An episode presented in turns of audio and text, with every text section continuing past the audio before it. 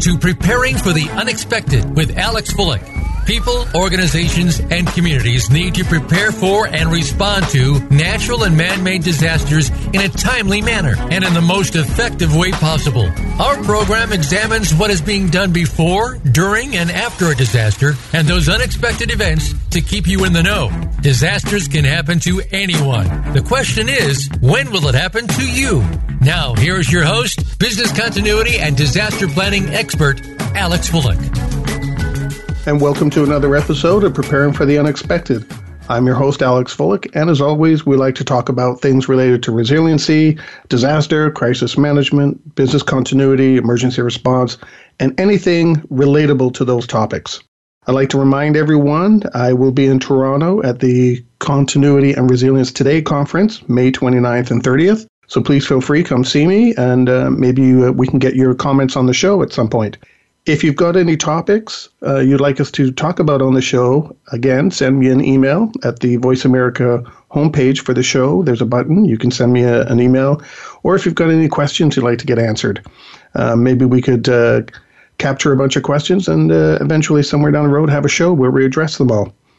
If you'd like to uh, talk about or promote a product or service, also get in touch with me and we will see about uh, getting you on the show and get some advertising put in place for you. And today's show is brought to you, brought to us actually, I should say, um, by the people at Stone Road and Boast Assessment, B O A S T assessment.com, where you can just uh, do your own self assessment of your program and uh, maintain it and see what uh, where you are, where your deficiencies are. Um, and that's boastassessment.com. For longtime listeners, you know I read a lot. Um, I love uh, getting books to get new ideas for myself, teach myself new things. I may have been doing business continuity or resilience, uh, disaster planning, whatever you want to call it, for you know, over 20 uh, years, nearly 21 years but I still like to learn new things. You know, different in- industries have different perspectives. Different uh, people around the world have different perspectives. So I'm I'm always looking to get new books to to enhance my own ideas and skills and teach myself things. And recently, I got a book that I thought was uh, rather interesting. I liked the viewpoint of it. Uh, the book is called The Cure for Catastrophe How We Can Stop Manufacturing Natural Disasters. And I reached out to the author, who is a global risk ex- expert, a professor, and obviously an author, and who is today's guest. And I'd like to welcome to the show Professor Robert Muir Wood. Robert, welcome to the show. Thank you. Thank you, and, and, and for that introduction.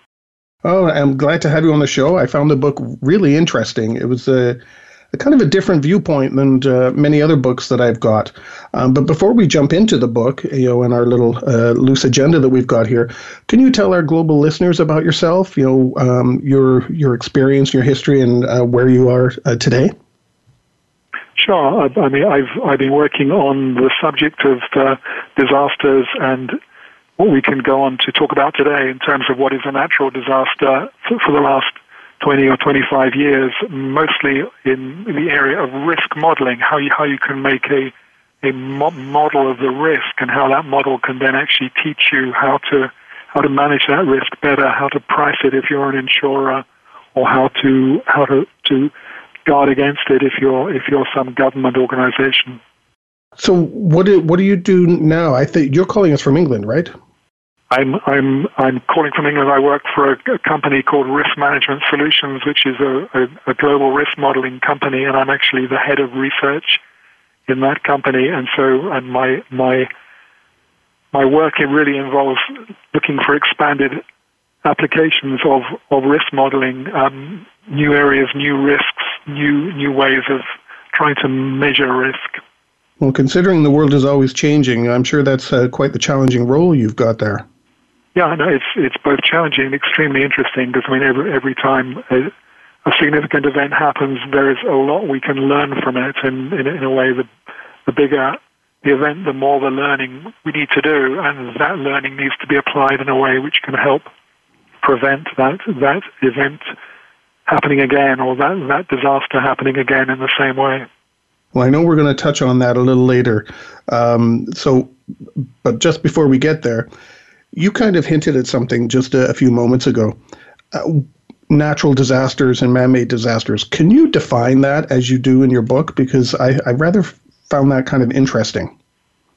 Yeah, no, it's, it's an important place to start. Is is um, that I mean the the events or the hazards may be natural, so maybe the earthquake, the hurricane, the tsunami, the flood, but the consequences are man-made, and they are based on what and where we build and how we issue and respond to warnings.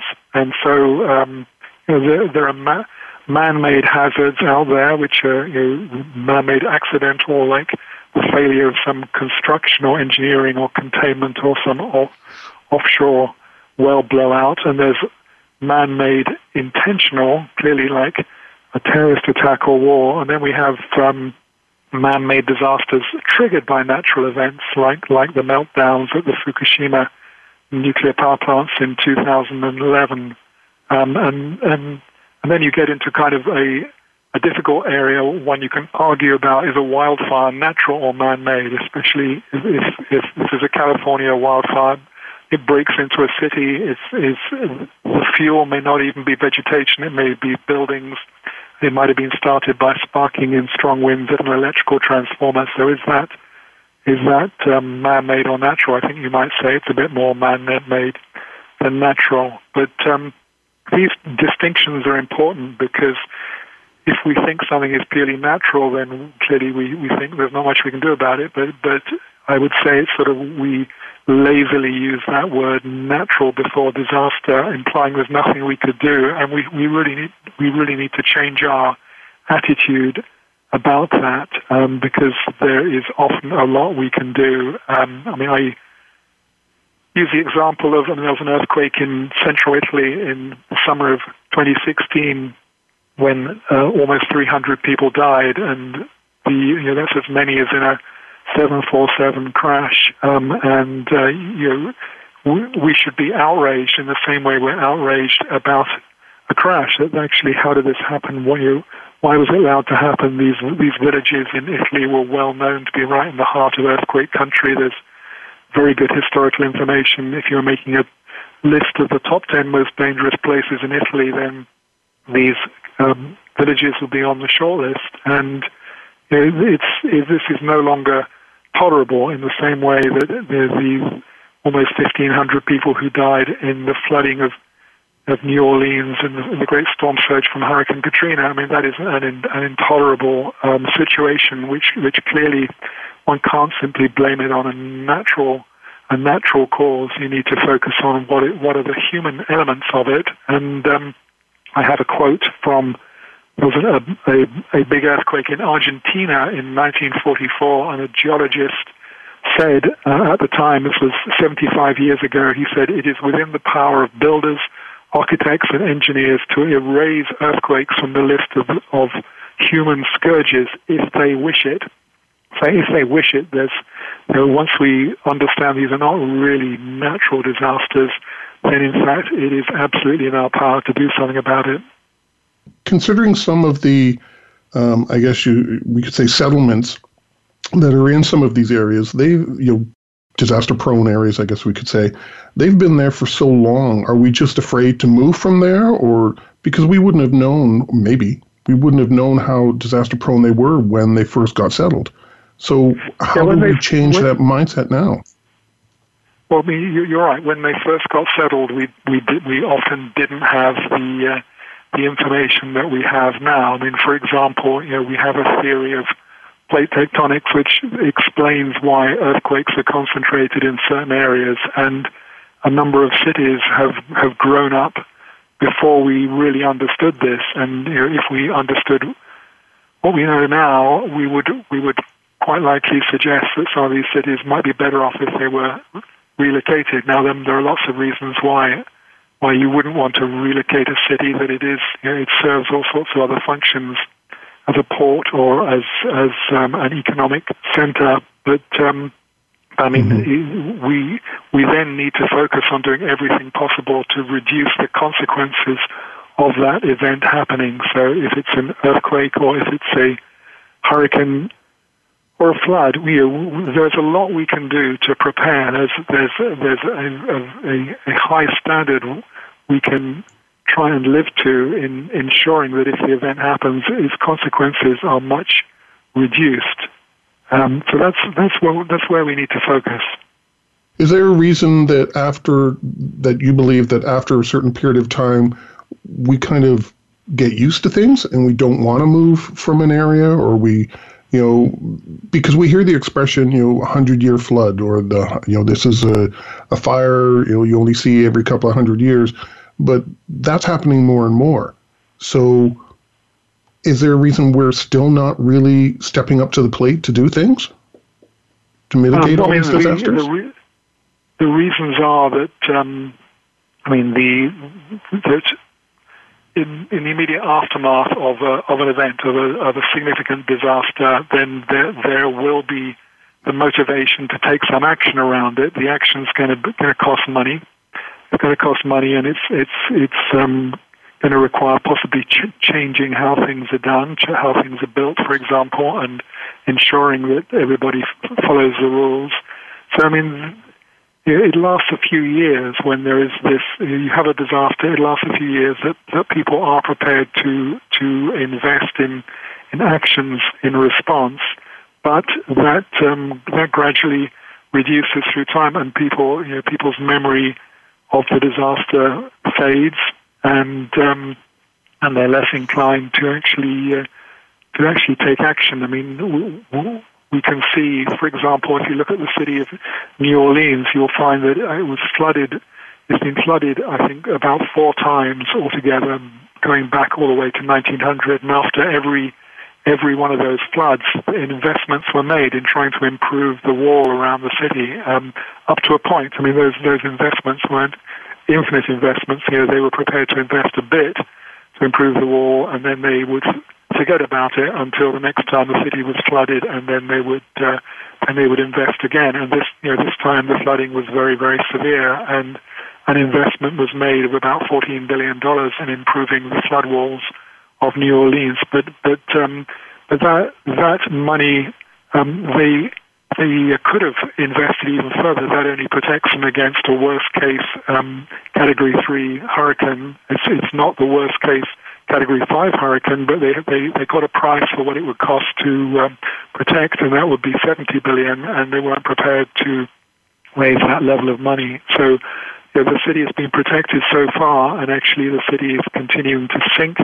And at some point in the future, almost inevitably it'll flood again. I mean, that that may be 50 years away, 100 years away, but uh, it's it's you know, it, it'll happen again, and then the, this question about reinvestment will be will happen all over again.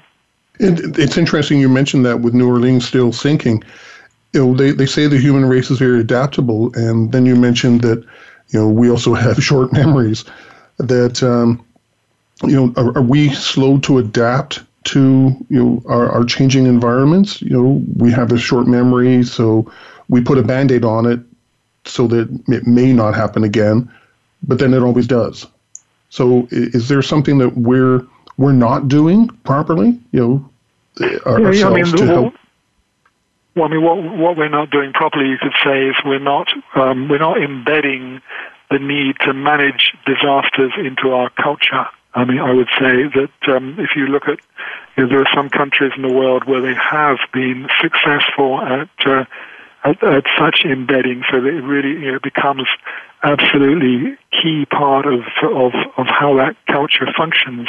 Um, and in uh, in you know, if you look in if you look back in history and you find um, societies which have which have been most successful around this then um, I mean, there's one country that, that really stands out, which is uh, which is the Netherlands, Holland, um, and the the, the Dutch um, chose to live in what in what in what had been swamps, effectively, which they drained and and created fantastically rich farmland. But as they drained them, the land sank, and they got more and more impacted by flooding and um, and they, they had huge floods, huge floods that came in from the sea. More than 200,000 people drowned in the 13th and 14th centuries, but, but they didn't give up. They, they created a system where every village appointed a, a water guardian. All the water guardians were networked together, and then they ruthlessly administered a system where you were responsible for maintaining the dike that protected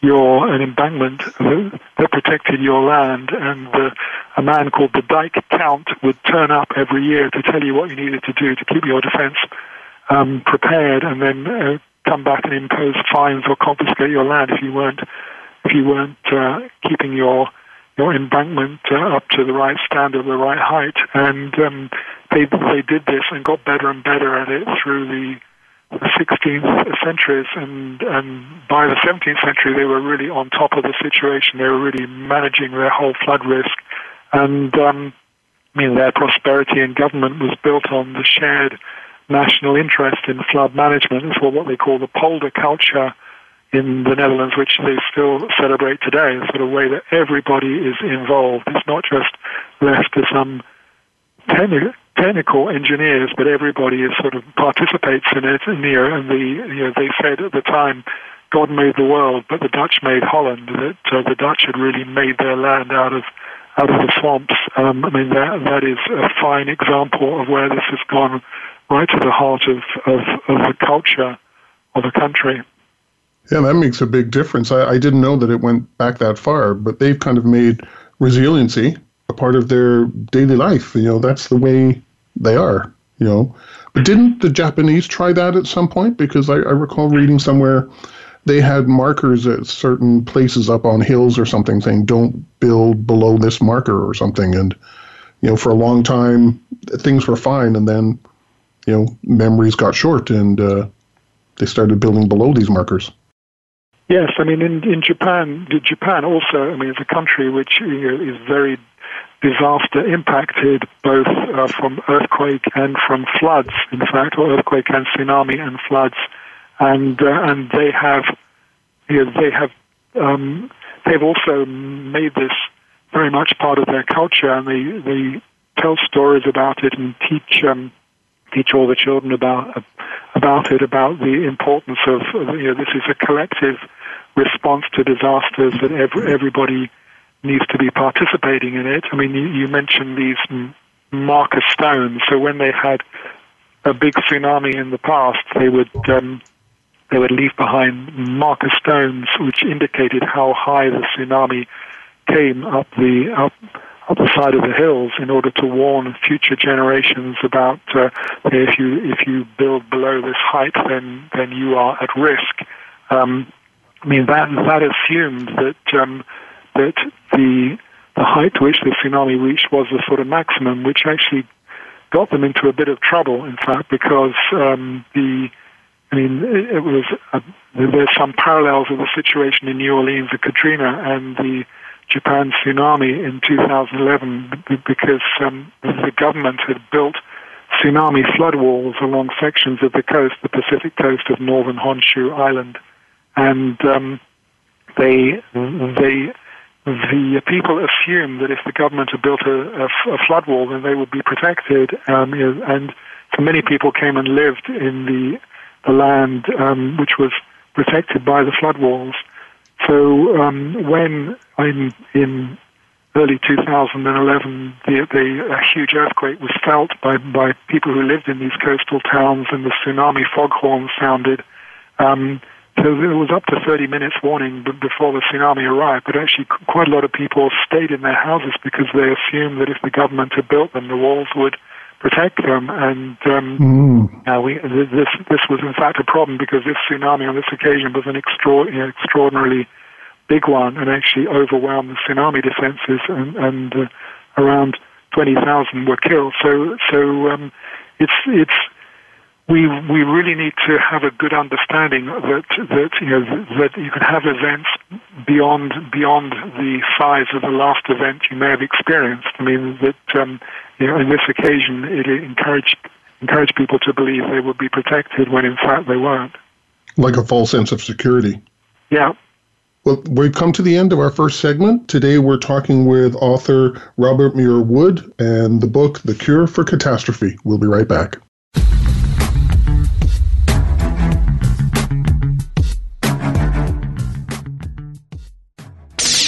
The Internet's number one talk station. Number one talk station. VoiceAmerica.com. Psych Up Live with host Dr. Suzanne Phillips is an insider's glimpse at a life from a psychological perspective. It's a look at what matters to us. Why do we laugh? How do we cope with stress? Are men and women really that different? What is it about our relationships? How are they formed? How they work out? And why they sometimes don't? Every week is something new to engage you. Psych Up Live is heard every Thursday at 2 p.m. Eastern Time, 11 a.m. Pacific Time on the Voice America Variety Channel. We'll turn up your perspective on life. Attention. If you're a parent, educator, social worker, or civic or religious leader, the most important program you'll hear this week is Exploited Crimes Against Humanity. Host Opal Singleton and her guest show how our children and others are being dangerously lured by predators through the dark web, social media apps, and games. Beyond that, the program looks at trends in human trafficking and more. You'll never think of the internet the same way again. Listen Thursdays at 7 a.m. Pacific Time, 10 a.m. Eastern Time on the Voice America Variety Channel. Have you become a member yet? Sign up now to become a member of Voice America. It's always free and easy. Plus, you get to take advantage of some great member benefits. Get unlimited access to millions of hours of on demand content across all of our channels. Keep track of your favorite episodes, shows, and hosts in your own customizable library. Find out what shows you might be interested in based on your favorites. Plus, you get insider access with our newsletter. Membership gives you more. Sign up at voiceamerica.com and click register at the top right. Ask the experts. Call toll free right now 1 866 472 5787 and ask our All Star team to answer your question. That's 1 866 472 5787. Thank you for calling. VoiceAmerica.com.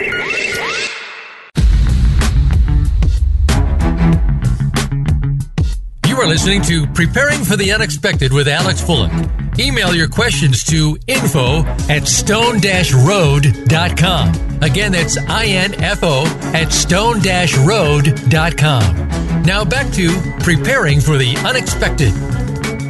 And welcome back to the show. Today we're talking with author Robert Muir Wood and his book, The Cure for Catastrophe. Robert, in this segment, I've got a question for you. How do we stop manufacturing national disasters? Which is actually the you know the, the, the tagline on your on your book here. So what are we doing now in society, you know, anywhere in the world that are contributing to, you know, disasters when a hurricane occurs? What are what is it we're doing that makes it even worse than it maybe should be? Okay, well, that's a that's a, a, a big question. So um, there's there's a lot of our activities are are clearly, you know, if we don't think about, we don't understand actually what has the potential to happen. Then our activities um, they tend to create more risk. We we we tend to do things we we have the potential to build more in harm's way. Um, the uh, and and um, it's it's actually really important that um, before we take decisions about where we build and how we build, that we understand what are, what are the hazards at at those um, those locations. I mean, one one um, I like to tell one story about um, this this question how we sort of how we teach about disasters um, with respect of um, a story of the Three Little Pigs and the Big Bad Wolf, which was a story actually originally written for children in England in the middle of the 19th century, and uh, we we are pretty clear that the author of the story was um, he'd he'd been through a big windstorm event, and so the story. I, I see. I'm not sure if the listeners will all know the story, but uh, the story is that um, there are three little pigs, and one one little pig, the, the big bad wolf, blows down his house of made of made of straw. Another little pig builds a house of of of twigs of of wood, and that's also blown down. But the third little pig builds a house of brick, and the and the wolf, which is really the windstorm, can't can't blow it down. Now this story makes every every bit of sense in England, where the sort of one of the worst hazards you can experience is going to be a big winter storm, but it doesn't make any any sense in California, where your biggest hazard is uh, earthquakes, and um, you know you could you could um, reverse the story. The the pig that moves into the brick house is the one which is when the earthquake wolf turns up. It's going to be the one which uh, is most likely to fall down. And so the key lesson from this is that you really need to understand your your local hazards before you can decide how to respond. And you know, history is full of stories of towns and cities which which um, didn't know what they were preparing for. And you know, in, in history, this was often the case. I mean, I tell the story of the city of Manila in the Philippines when it was first occupied by the or, uh, or first uh, um, captured by Spain in the 16th century. They they built a city out of out of timber. And the, the in, within 12 years the timber city had burned down. So they rebuilt it out of stone. And then within about 40 or 50 years the whole stone city had been knocked down by an earthquake. So the the uh, this question of how we build with respect to our our understanding of hazards is is a really important one the first the first step is to really understand what what you're prone to what what you're building against so how do we go about doing that? Because you know we're all around the world. We've all got different um, impacts to our areas. You know, I, before the show, I mentioned that you know I'm in minus 32 degrees right now here in Guelph, Ontario, Canada. So it's really cold. You know, what what do we do? Do we do a or get our community leaders to do a risk assessment, or you know, organizations do one? You know, how do we really approach that? Do we look open up history books? You know, how do we really kind of well, get started on that? Well, I mean, it's it's understanding, if you like, the, the, what we call the hazard climate. I mean, in the same way we have a climate which is bringing you bringing you extremely cold temperatures right now. The, uh, there's a climate of hazards. You, know, you could say the climate of flooding and earthquakes and volcanic eruptions and tornadoes. They all have a kind of a climatology, and actually, we we need to be on top of understanding, especially the extreme events. Where do they hit? How how frequently they they happen? And uh, know, a huge amount of work has been done, has been invested in this in this question of researching um, past events, of understanding the the average return periods. You know, what is, if you like, you know, the probability of, of the wind or the temperature or the or the flood the flooding reaching a certain a certain height or a certain severity, well, what, what is that probability? Especially, you know, you what, mentioned the one in a hundred year um, extreme. We we do have a pretty good understanding you all around the world now of actually this basic what we call the hazard hazard climatology, the hazard landscape, if you like, and, that's the, the starting point in which to, to then work to think, well, what do we need to do to reduce the consequences? And it all comes down to what actions are going to be most effective in in in um, reducing the impact of that level of severity of a hazard on the built the built environment, on on the people, on the evacuation of people, on buildings in in dangerous locations, and so on. I mean that is that is the first step. So is that where um, technology comes into play now? that you know we we have our hazard landscape we know what our hazards are for our area you know and now we bring in technology to say okay what kind of materials respond or work best in this environment yes i mean the i mean the, the technology on many different levels is it sort of comes in i mean the you know there's the capability the scientific capability to offer forecasts um, is a key part of this uh, you know there's a huge investment which goes on in atmospheric uh, weather forecasting. There's there's um, you know, and and you know, it's possible to deliver warnings of different durations for a whole range of different hazards. I mean, you know, in terms of knowing where the hurricane's going to go, knowing when the floodwater's coming, how how how much warning we might have of um, even of a tornado. We may get a few minutes warning, and the the only peril for which we haven't got forecasting capability now is is really the earthquake. Um, there is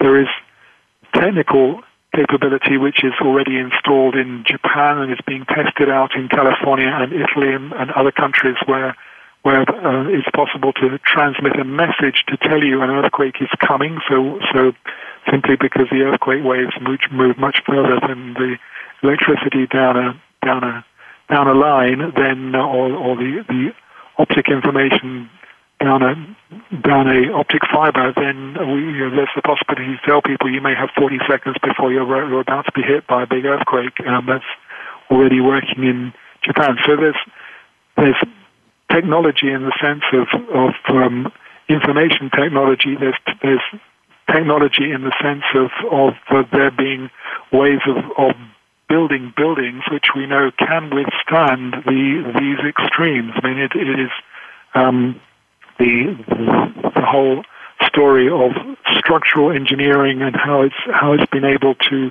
to um, really comprehend how earthquakes cause damage to to buildings. Um, that's something which has developed, is still developing, and still you know, considerable research schools of uh, earthquake dynamics uh, in terms of the impact on on buildings um, going on to, to make it possible to improve the quality of buildings so that buildings can ride through an earthquake in the same way that a boat rides through the waves on the sea. I mean, it's, it's, there's um, there are solutions to these extremes. It's, um, it's a, a matter of ensuring they are adopted when n- new building is constructed. Um, and there's you know there's lots of technicality into how that's how that's being done. What's interesting, you touched on two points. Um, one with the earthquake prediction. In a couple of weeks, I'm actually going to be talking to somebody who presented a paper in Manila, uh, which you also mentioned, about predicting earthquakes. Um, so I'm going to have him on the show, how that works. And I liked your point uh, that you just ended up on with buildings. I have a uh, family that live in Darwin, Australia, and now I can't remember the year, but they were hit uh, by a major cyclone. Yeah you know, Tracy years, yeah, years ago. 1970, 1973 yeah. or something on them. Around yeah, wiped out wiped out the entire area, and yeah. now they've got new bi- building codes, and the homes are all built differently to withstand the the winds and, and potential cyclones that could come through again. So they changed the entire way they were building and setting things up.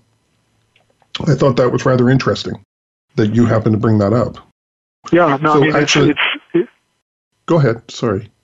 Yeah, no, I mean, in in in Tracy was a sort of example where where people were living in very lightweight uh, buildings, which were were were great against um, keeping out the snakes and the insects, but actually completely hopeless at uh, withstanding strong winds. And, and in this cyclone, the city was, was razed to the ground, and, and actually a number of people were, were, were killed, and a lot were injured by by by this uh, these collapsing buildings, and they just totally changed. They totally changed their building code. I mean, you know, it's it's um, embedded in people, you know, in the survivors' memories to such a degree that actually, you know, they would ensure that um, anything that is built thereafter is is is built to withstand very very high high winds. So I mean, there you have a a community which has been so shocked by the impact of a really serious disaster that it's really tra- transformed how they how they've responded going forward. It, it was. It was. Uh, they had a kind of a museum, and there was actually a room you could go in where they you felt and heard the sound of what Hurricane Tracy or Cyclone Tracy um, felt like, and it. I was scared, even though I knew I was safe. But just listening to it and feeling it was like, oh my god, I can't imagine anyone going through this. You know, and so, mentioning since we mentioned Darwin, are there other uh, areas in the world where we've picked up that gauntlet and said, you know, this isn't going to happen again. We've made some improvements. Are there other examples, positive examples, where we've done things like that? Yes, I mean, I think there, there, are, there are in fact many examples. They're probably scattered around a bit, but um, I mean, the um, I mean, one example um, comes from California in in 1933. There was an, an earthquake on the in the Long Beach area of California near Los Angeles, and it happened. Um, it happened about five o'clock in the evening, about an hour after schools had uh, had closed for the day, and all, all the all the pupils, all the children had had left the home, and the schools suffered terrific damage, um, and it was you know there was one estimate that up to 5,000 children could have been killed if this earthquake had happened a few hours earlier. We we don't know whether that's correct, but in fact, a local a local congressman actually took up the issue. He was also a builder, and he took up the issue and got the law changed that actually all um, all school buildings going forward would have to have their designs approved by structural engineers to make them earthquake resistant. And in in, in 19, a few years later, by 1939, that was actually extended. So all the pre-existing buildings had to be checked out and, and retrofitted to bring them up to standard. And uh, yeah, this was really um, an, an, excellent response, which was you know, from one location, it was then applied to the whole state. And I mean, the only um, you know, the only bad feature is that actually 1939 was not a good year in which to try and extend uh, the, these ideas all around the world. And if it had been another time, I think that would have happened. So um, you know, only now that schools are starting to catch up in in all other regions where they're impacted by large earthquakes, and that you know, they have similar similar rules beginning to be adopted. But you know, you can see you can see excellent examples where learning has been made, and you know, at best, you want to extend that learning over a much wider wider region. So it's not simply a single city which improves; it's just those lessons can be applied everywhere. How do that's got me thinking? How do we take our, our learnings, you know, if we're making changes in Darwin, Australia, we're making changes in California, and the Dutch, you know, with the, the floods, how do we take our lessons to um, other areas in the world, you know, places like Bangladesh, which is prone to, to floods, you know, how, how do we get them to, to start changing what they're doing or, or other areas, you know, places in Africa or South America, anywhere? Well, there's there's a lot a lot of work goes on, and it, it is it is a challenge. Uh, it's a challenge, in particular, because um, the I mean, in in in a country like the U.S. or Canada, then then you'll you'll make changes. You'll make them the rule of law, and you'll then um, try and ensure they're being followed. I mean, you'll have some system of inspection of buildings, and you'll you'll um, you know, you'll make sure the building standards are being effectively followed, and that is the challenge in developing countries. Is uh, it's you know, some of them have building codes, others don't, but actually it's very very hard to to really implement them because that that requires it requires engineers, it requires inspectors, it requires a a, a system whereby what the inspectors want to happen is what actually ends up happening, and in fact we you know, we we find um, a very strong correlation between the level of corruption in a country and actually the quality of its buildings. So, so in countries where mm. corruption runs very high, we, we find the levels of corruption uh, of, of all sectors, there, some of the highest are in the building sector in such a country, and actually it's extreme, it becomes effectively impossible to police a building code in the city of Cairo in Egypt, for example, or in in Bangladesh, you'll find a lot of buildings are simply built informally outside codes, and that is the challenge. The challenge is, is actually well. The, the, the way we make rules in a in a rich country, they they may not work in a in a developing country. Does that mean, uh, and you don't have to agree, but it's more of a comment. Does does that mean they kind of have to go through some disasters before they start? You know, some of the change in mindset occurs. Um, that sounds terrible a, to say that. Yeah, I mean, a significant disaster is. I mean, I wouldn't say it's helpful, but clearly it will will um, will clarify the situation, um, or it, it, it can do. I mean, the the simplest way we know, which is which is to help help those countries, is actually to take them mm-hmm. on the mm-hmm. path of, of development. That actually um, you you see that a that a country which um, has reached a certain stage of development, I mean, well, once it once it has a significant number of people who are going to be who are articulate, who are able to uh, to help take action, um, we see that the countries start investing much more money in in in actually mastering their disasters. I mean, we if you look back in Japan, for example, in the 1950s, it was beset year after year by huge floods, which uh, in some years were flooding more than a million buildings, and eventually they had a, a big storm surge flood along the south coast in 1959,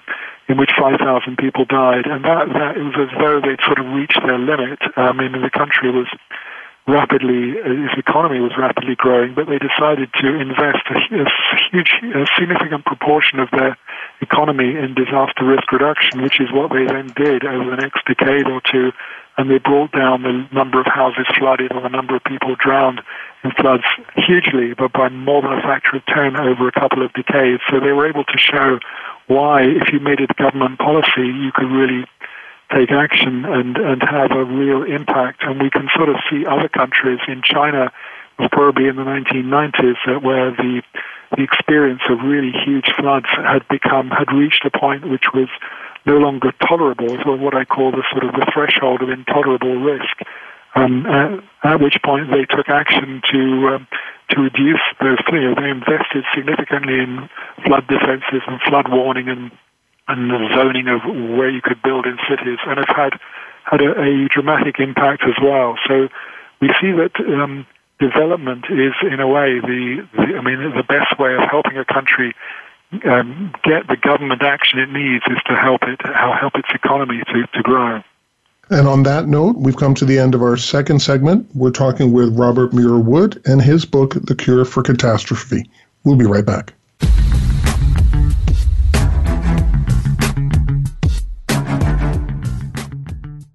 Stimulating talk. Gets those synapses in the brain firing really fast. All the time. The number one internet talk station where your opinion counts. VoiceAmerica.com.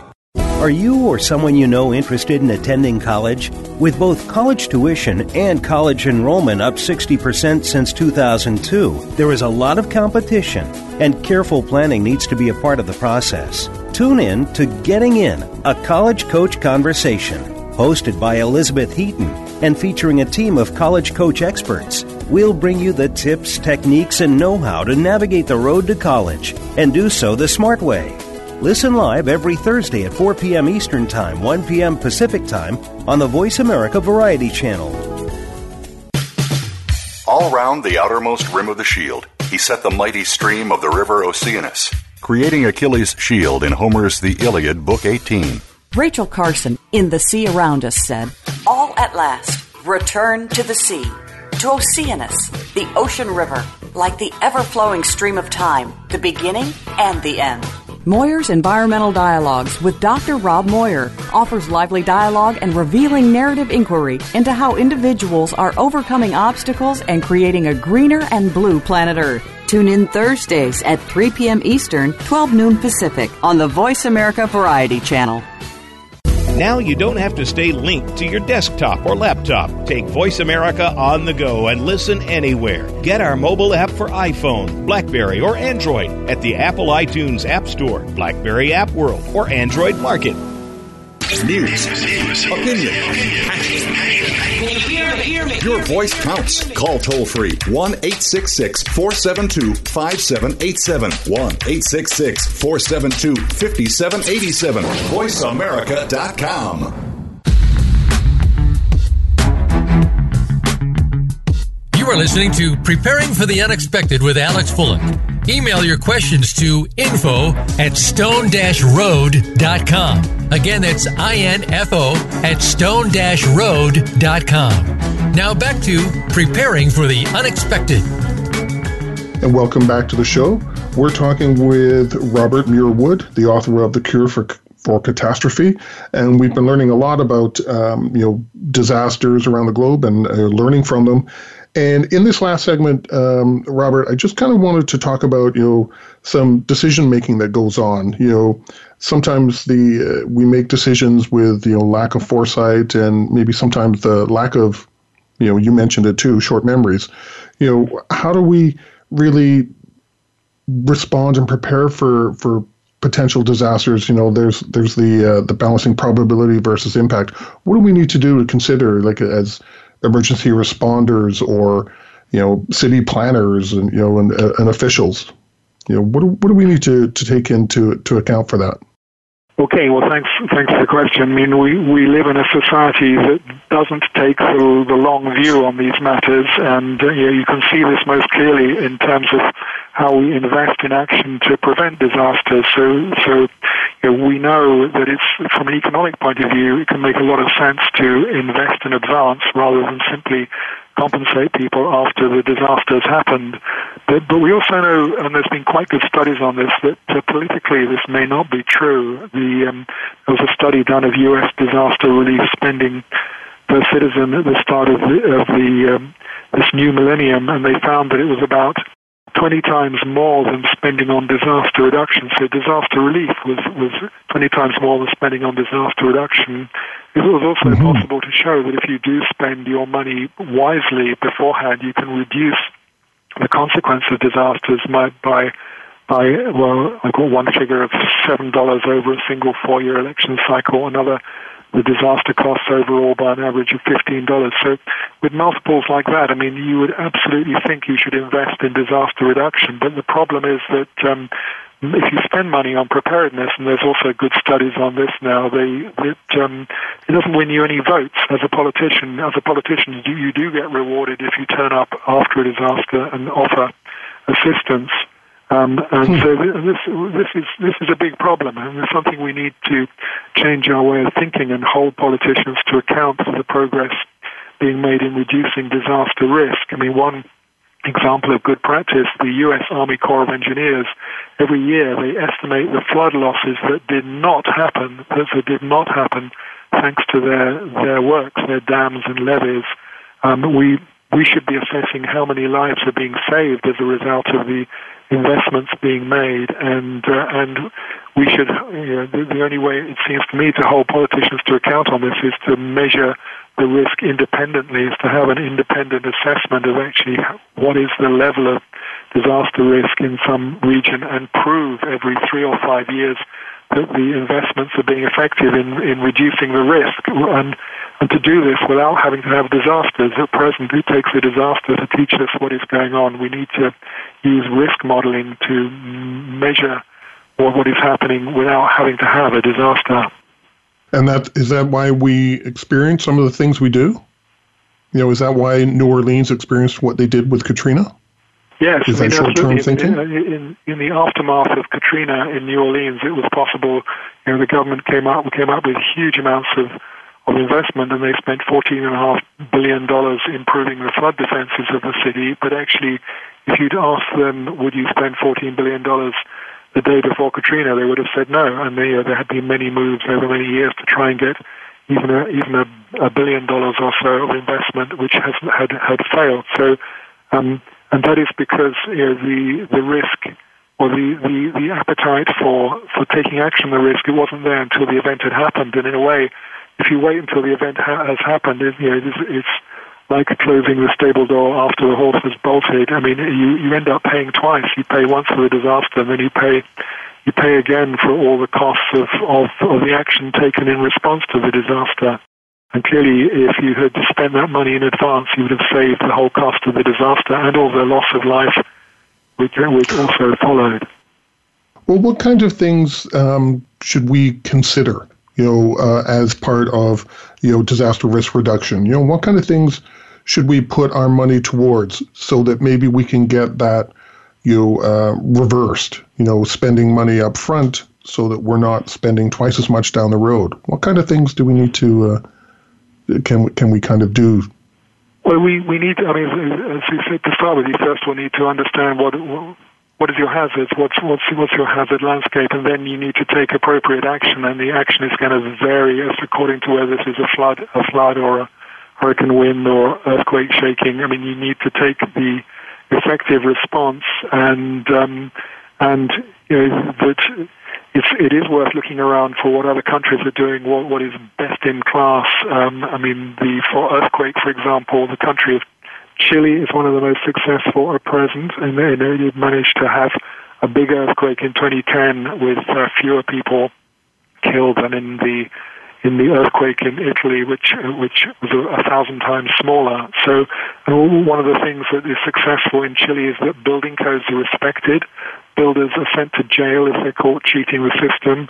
Um, the earthquake Ooh. culture runs deep. Every politician knows there will be one or, one or more major earthquakes when, when they're in office, and that uh, and all the builders know that their their buildings are likely to be tested in their working lifetime. And so, I mean, that's you know that's a country which is really um, has really got the right focus on this. I mean, it's it's it um, uh, that if if the if the hazard is earthquake, if the hazard is flood, then you're going to need a different response. But there are very good role models out there now for for countries and cities and, and actions which are being taken, which are which really are driving down the risk. um, they, I mean, they simply need to be measured to show the progress they're making. So you kind of have to um, almost make uh, repercussions for not following new policy to to eventually get it part of the um, the way the society operates. Yes, indeed. I mean, you know, this is actually flood, I mean, there, there needs to be carrot and stick to get to get people to build safely, to to to build in a in a to um, to build out of reach of the flooding if possible, to ensure their their their building survives um, an, an extreme event. Um, the uh, it it it again is a function of understanding the the, the local hazards. Um, those local hazards may be changing. We haven't talked about climate change so far, but I mean that that adds a, a level of complexity to all this because the, the pattern of flooding or the the wildfires in California are clearly changing in response to climate change, so you need to be taking into consideration not simply how things have been in the past, but how they may be changing, changing in the present. Well, believe it or not, we're we're down to the last couple of minutes already. um, do you have any closing comments or uh, anything you'd like to say about disaster risk reduction? You know, and the, your your book, The Cure for Catastrophe. Well, I was going to tell one one story if I if I have the time, which is that about a a ten year old girl called Tilly Smith was on holiday with her family in Thailand in on December the twenty sixth, two thousand and four, because she'd learnt about tsunamis in a geography lesson at her school in England only two weeks before. She screamed at everybody on the beach when she saw the water receding, and uh, it was it was said she she saved 100 people who, who would otherwise have been impacted by the tsunami, which came soon, soon after. Um, and then there's a, a Japanese professor of engineering called Katada who learnt about the story of Tilly Smith and who took it back to Japan and got and was allowed to teach a course um, in to all the all the children you know in the schools in one single town in in northern Japan, he taught them that actually that it takes self-reliance and personal initiative to escape after a tsunami. And thanks to his lessons, when the the town was hit by this great tsunami in March 2011, um, as a result of his his leadership, the children all led themselves to safety. So every child who was at school that day survived, and while more than a thousand people in the town were drowned. And uh, so, good uh, education is a really key part of of uh, of this mm-hmm. whole venture and taking action on disaster risk. That's wonderful. You know, I'm glad to know that. Uh, you know, I, I guess it's true. You know, it's going to propagate through. So we've come to the end of our show. Um, Robert, I'd like to thank you very much for being on the show and talking to us. Um, your book, The Cure for Catastrophe, it's a great read, and thank you for sharing your uh, knowledge with us. I greatly appreciate it. Thank you. Thank you. It's been my pleasure. And to everyone out there, uh, just a reminder be in Toronto at the Continuity and Resilience Today conference, May 29th. If you've got any questions or topics you'd like us to cover, again, send me a note.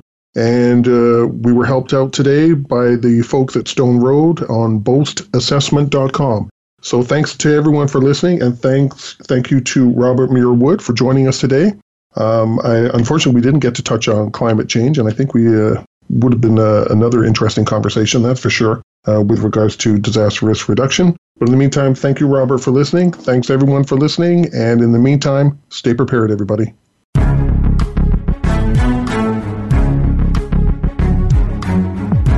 Thank you for joining us for Preparing for the Unexpected. Please tune in for another edition featuring your host, Alex Fullick, next Thursday at 6 a.m. Pacific Time and 9 a.m. Eastern Time on the Voice America Variety Channel. We'll see you here next week.